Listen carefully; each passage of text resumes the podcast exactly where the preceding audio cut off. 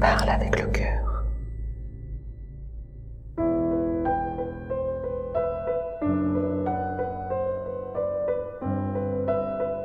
fait sécher la viande sur les autoroutes puisque c'est des grandes étendues de bitume au soleil. C'est formidable pour faire sécher des trucs.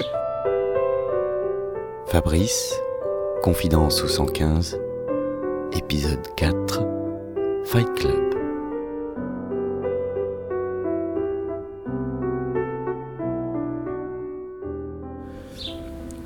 De nuit, euh, 90% du temps, t'étais là pour tenir le crachoir.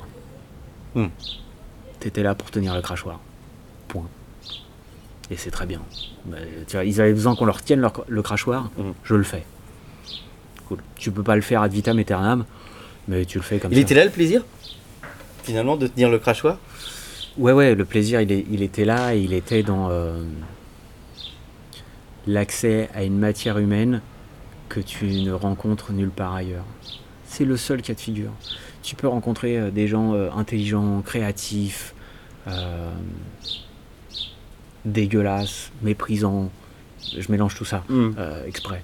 Tu, tu peux rencontrer tout ça partout. Mais ce truc-là, l'incidence qu'a l'extrême violence sociale, tu peux l'avoir. Enfin, c'est l'un des principaux endroits où tu peux l'avoir, c'est là. Mm. C'est euh, en lien, au contact direct ou indirect avec la population sans abri. Là, c'est- là, où tu vois. euh, C'est quoi ton analyse d'ailleurs? Parce que tu parles de violence sociale. euh,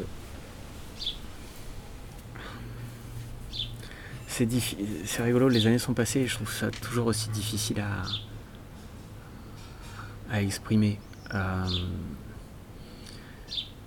c'est sans doute lié à cette époque de ma vie où j'étais extrêmement en, en colère euh, contre le monde qui m'entourait. Comment ça marchait comment... En fait, ce, ce boulot-là, il est arrivé à un moment dans ma vie finalement pas si avancé, où j'étais... euh, j'étais pas une grande personne depuis si longtemps. Ce que j'appelle une grande personne, c'est quand tu es tout seul chez toi et qu'il faut que tu bouffes. Tant que t'es chez tes parents et que tu es dans un environnement, parce que moi j'ai grandi dans un environnement euh, lambda, Mhm. j'ai pas été malheureux et j'ai pas été euh, dans l'opulence. Euh, et puis un jour, je me suis retrouvé tout seul dans mon appartement, dans mon petit studio, à devoir bouffer, payer mes factures et me cogner un travail qui était, affreux. Enfin, qui était pas spécialement affreux, mais c'était rien de génial. Et ça a été extrêmement dur, moi, en fait. J'ai détesté. Ça a été d'une violence insoutenable pour moi, le monde des grandes personnes. Ouais.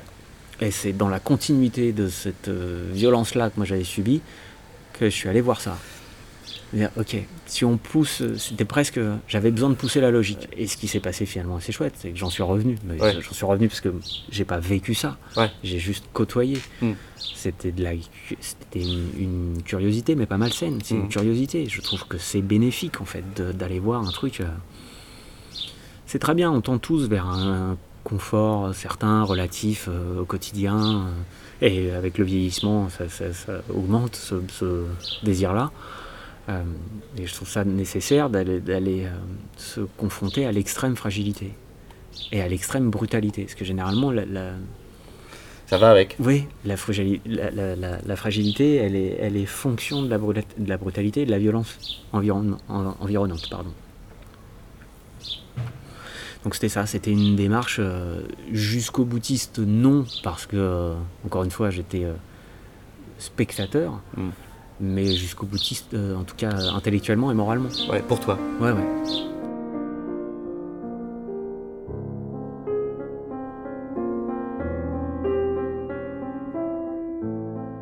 Et du coup, aujourd'hui, avec le recul, Si c'était à faire, je- si c'était à refaire, je le referais. Pareil.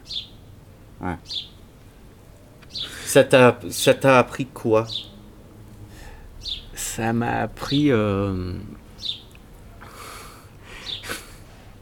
C'est con. Mais je pense que ça m'a appris le rire. Plus encore. Ouais. Ça m'a appris à rire. Plus encore. Euh, à- C'est là que j'ai commencé à ce mécanisme intellectuel de réussir à prendre de la hauteur, de Mm. prendre de la distance, de voir les choses d'un petit peu plus loin. Parce que je suis allé les voir d'assez près. Mm. Et donc me dire, ok, calmons-nous. On devrait réussir à s'en sortir. Euh, mais ça m'a appris aussi quelque chose de euh, qu'on pourrait qualifier de cynique et que je serais tenté de qualifier de lucide. On va droit dans le mur. Enfin là, et- et pour le coup, pour moi c'est et social et écologique et je sais pas quoi. Mhm. mais on va droit dans le mur. Pardon, hein, mais c'est euh, c'est rigolo. C'est ce qui fait, par exemple, c'est pareil, c'est c'est ce qui fait que euh, dans le cinéma ou parfois dans la littérature, je suis allé manger euh, des choses qui allaient dans ce sens-là. C'est que euh, je vois aussi euh, cette époque-là correspond avec une certaine construction euh, culturelle, on va Mm, dire. Euh, là, j'ai un nom qui me vient, c'est euh, Chuck Palahniuk, le mec qui a écrit Fight Club. Mm. C'est à cette époque-là que je lis ce livre 10-15 fois. Et quand je dis 10-15 fois, c'est 10-15 fois. Mm. Euh, Pourquoi tu le lis 10-15 fois? Tu veux comprendre quelque chose? Parce que c'est quand même une œuvre de fiction, donc... euh, Alors, euh, y a, ouais, c'est une œuvre de fiction. Ce qui est très intéressant, c'est à plusieurs niveaux.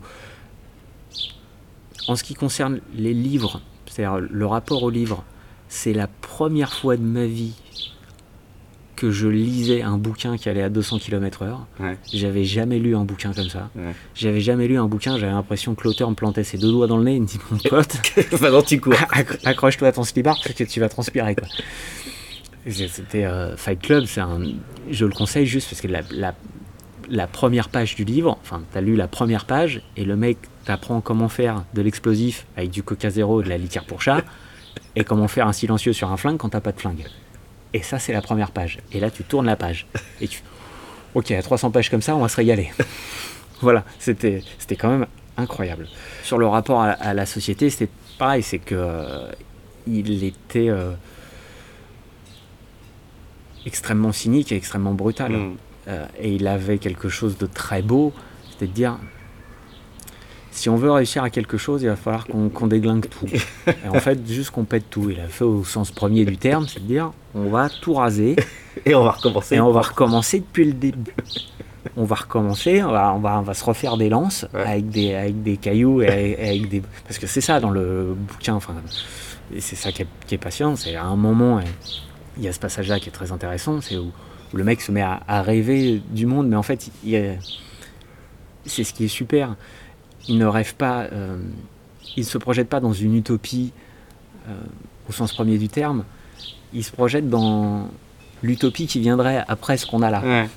C'est-à-dire où les, où les mecs se retrouvent à euh, faire sécher des peaux de bêtes et de la viande et du poisson sur des autoroutes abandonnées. où les mecs se retrouvent à escalader des lianes euh, sur, les, sur les bâtiments et les gratte-ciels. Des, des choses, tu, tu lis, tu, tu racontes n'importe quoi. Et c'est- en même temps, tu te mets à, à rêver parce que c'était ça qui était chouette. C'était une espèce. euh, J'adorais le pragmatisme que ce soit dans la violence, dans la sexualité, dans l'utopie, il y a toujours une espèce de pragmatisme incroyable chez Palahniuk. Il est très concret. Mm. C'est que même dans un, dans un monde idéal, comment tu fais pour manger? Ah, tu fais sécher la viande sur les autoroutes, puisque c'est des grandes étendues de bitume au soleil. C'est formidable pour faire sécher des trucs. Et je trouvais ça génial. Il arrivait à se projeter d'une façon extrêmement pragmatique. Plutôt que d'avoir des, des utopies euh, technologiques ou des choses Ouais. comme ça, c'était non non, il, est- il était dans quelque chose de très ancré, très euh, très ancré dans la terre. Donc aujourd'hui, qu'est-ce qui te reste alors de tout ça? Euh, il me reste. Alors, euh, mis à part le constat un peu négatif Ouais, c'est ça, euh, sur la société. Mais c'est. bah, qui, qui, du coup. euh, ce qui est très chouette, c'est que je suis passé. euh, parce que des années sont passées. Je suis passé vraiment d'une espèce de cynisme et de trucs très négatifs à un détachement ludique et amusé. Mm. Et que je n'aurais pas pu y arriver psychologiquement si j'étais pas allé là. Mm. J'aurais, je pourrais pas être où j'en suis aujourd'hui et avoir ce rapport extrêmement euh, Détaché. ouais, ludique à tout ce que je fais Mm. si j'avais pas vu ça et si j'avais pas eu finalement ces phases extrêmement sombres.